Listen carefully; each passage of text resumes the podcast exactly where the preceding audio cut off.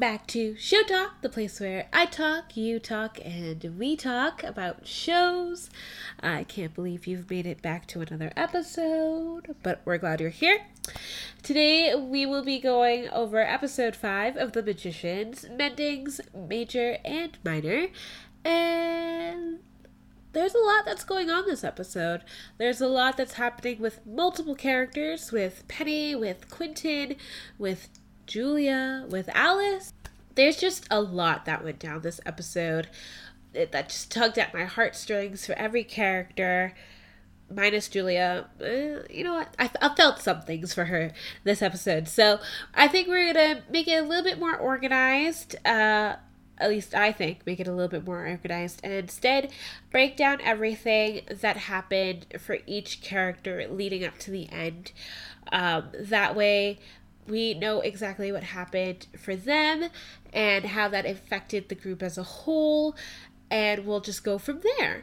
But as always, we're going to start off with a quick recap of what happened in episode 4 The World in the Walls. And if you are wondering, in case anyone is, I was able to calm down just a little bit after episode four, but if I seem a little on edge with this recap, don't blame me, okay? A lot happened. My feelings were hurt. I felt betrayed, but I wasn't the only one who felt betrayed because the last time we saw Quentin, episode four, he was just escaping the mind palace prison that his friend Julia and non friend Marina put him in as a case of revenge as well as a plot to get Marina's memories back from Brakebills. I mean, that was a surprise. Marina was from Brakebills. And now she's even more powerful, seeing as she has gotten every memory that was erased from her when she got kicked out a few years back. Julia is also no longer a hedge witch, seeing as she has betrayed Marina in going to Dean Fogg in efforts to save Quentin because she, he almost died from what she did. Just, just saying. Marina has casted her out and removed all the spells that she has learned. And that's how we ended off episode four, honestly. A lot of betrayal, a lot of self reflection with Quentin. And I feel like that's a, a good start into episode five let's let's break it down with with Julia right off the bat. Everything that's been going on with her uh, since she's been cut off. Clearly, it's been affecting her a lot harder than we thought because she is going through all the lates to get magic back. She has been going through Google back again, her best friend, trying to look for more spells that she can do on her own now that she no longer has access to information, which turns out to be a lot more dangerous uh, than she thought.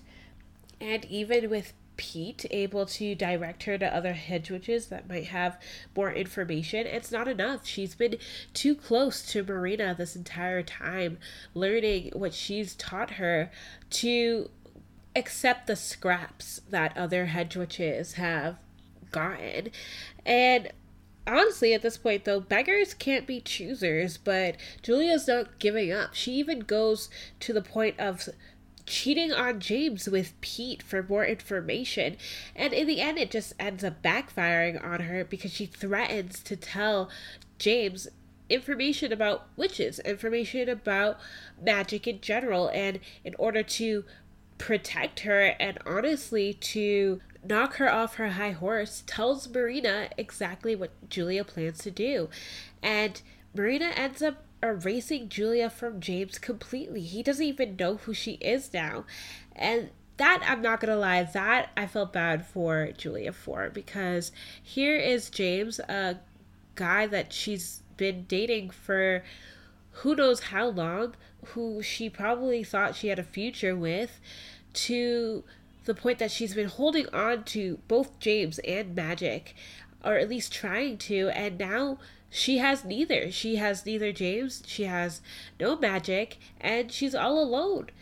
And Marina was right in that she was going to feel the effects of really betraying her, and it's starting to show. But still, after episode 4, no prayers for Julia, but I will give you guys a moment of silence if you want to toss up your prayers for Julia now. It's the time. Okay, moving on. We have Penny. A lot has been going on with Penny uh, this episode. Like we said a couple episodes ago, he's developing his magic a lot more. We found out that he's not only a psychic, but he's also a traveler, one of the rarest travelers in this generation. It's time he learns to control it. But luckily, currently at Brakebills is it's mentor season. It's when all the famous past magicians come to Brakebills to see if they can find themselves a prodigy. Think of it as internships. And luckily for Penny, there's a traveler on the market looking for Luke Skywalker to his Yoda. Is that, is that the reference? I think that's the reference. I've only watched Star Wars a couple times. Star Wars? Yeah.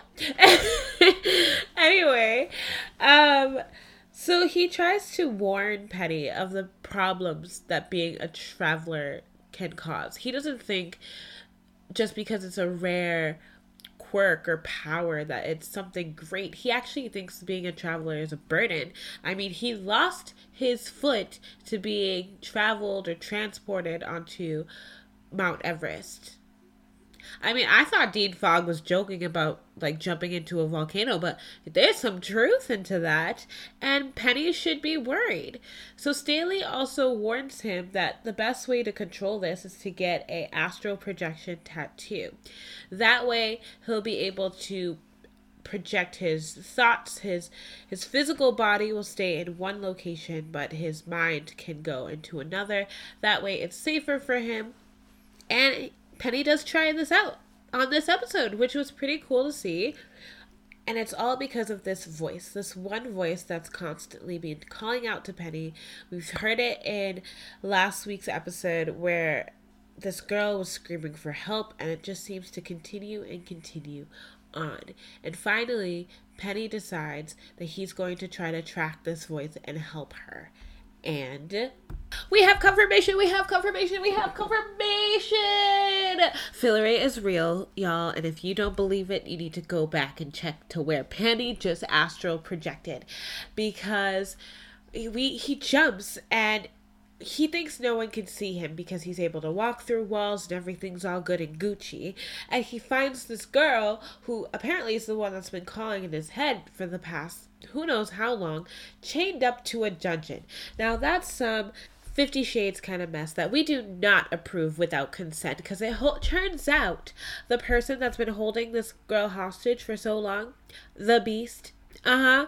Yeah, that one beast that we totally forgot about like two episodes ago who murdered everyone. Yeah, he's been holding someone captive for like who knows how long, and apparently she's been screaming for Penny.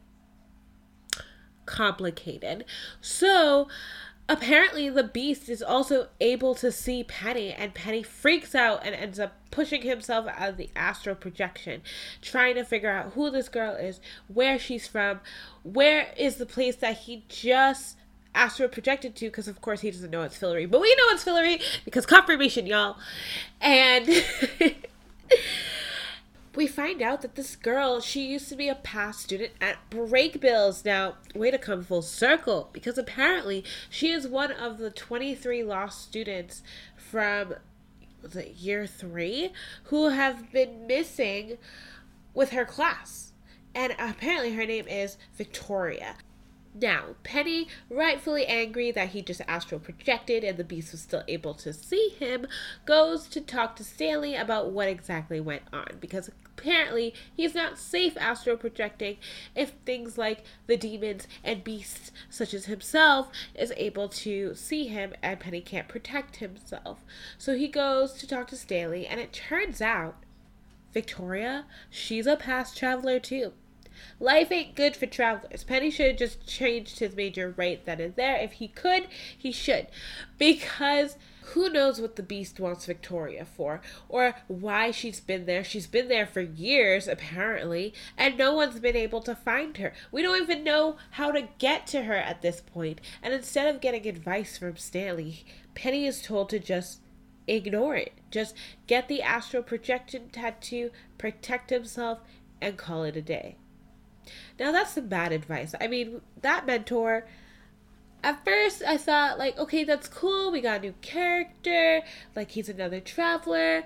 But man, his, he's hard life if you're already telling your your prodigy or your mentee whatever to just ignore someone and help who you physically see who's been missing for who knows how long i mean life is rough apparently if you could just turn your back like that.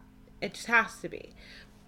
Speaking of it's a hard not life our poor poor poor curly q quentin is going through it once again because although he just rose from the dead after his best friend tried to kill him, he's now faced with another problem, and that is his father is sick.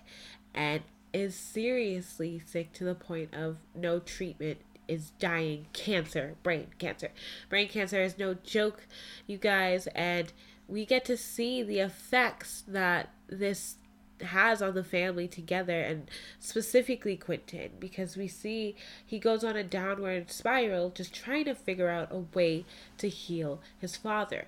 Now, this I really liked this scene just because the messages that were represented such as one, family is important. You don't turn your back on family. You can tell that Quentin and his father may have not always seen eye to eye, but now that his father is dying, this is his chance to reconcile and get the son back that he might have felt that he never had before before he goes.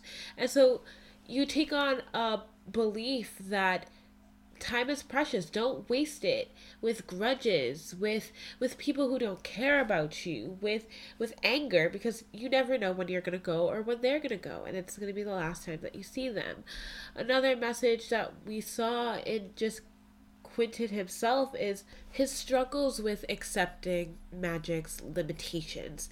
He can do all these things. He can make cards fly. He can turn himself invisible. He can bend light, but he can't grasp the concept that there are some things magic can't fix. And this is a message that we've been pounding into our own brains these last like three episodes. Magic comes from pain. Magic has consequences, but magic can't do everything. That's a new level of what we are learning in this episode. And it, it really breaks my heart seeing him try time and time again, trying to find a way to fix his father. He tries with Cancer Puppy. He thinks he can heal him. He's he's made his own spells, and he, Cancer Puppy dies. He goes to other mentors that are doctors or have some kind of degree, and looking for a way to cure, just a cure. And I feel one thing that one of the mentors told him was if you think we could cure cancer, wouldn't we have already? And even still, they, they accept magic the way it is.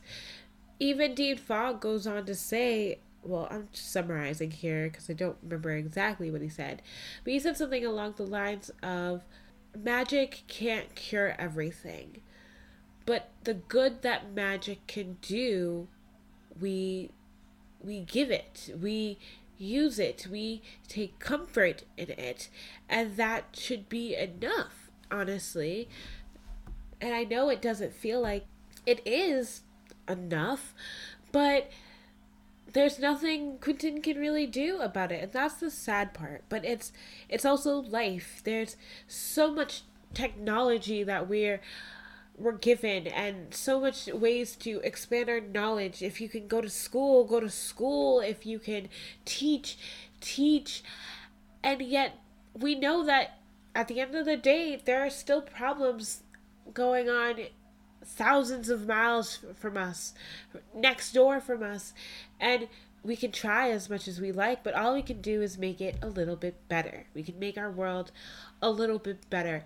We can make our minds a little bit better in helping those around us and appreciating everything that is around us. And that's why I love this show. Honest to gosh, it just gives so many good messages that like I didn't realize the first time I watched this show the importance that it has in the messages that it's relaying. It's more than magic. It's more than five plus kids going on adventures. It's it's learning about life and growing up and moving on in the world from start to finish and the choices that you make in between.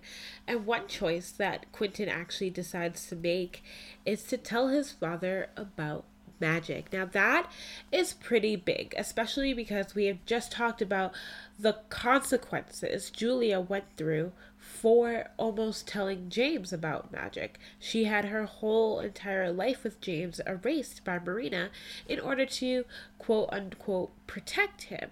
Now, Quentin goes on to tell his father about magic just to, I guess, bond with him in his last days, to get him to understand a little bit more, to to try to be closer to his father, all in all.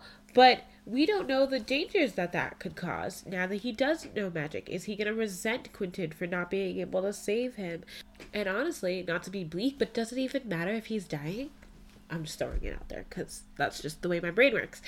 But it's a whole it's a whole other side of the coin to to what's happening to Julia and what's happening to Quentin. Yes, they're in different circumstances. Julia wanting to tell James to one be closer to him, but also to one up Marina and get her magic back by threatening to out hedge witches. And then Quentin who tells his father in a way to connect with him more and truly be transparent into who he is and what magic is to him now. So that's just a couple of things to take in mind, to think about when you're looking at this episode and reevaluating what exactly went on with everyone, with this episode in general. What did you guys think? Did you like it? Did you not like it?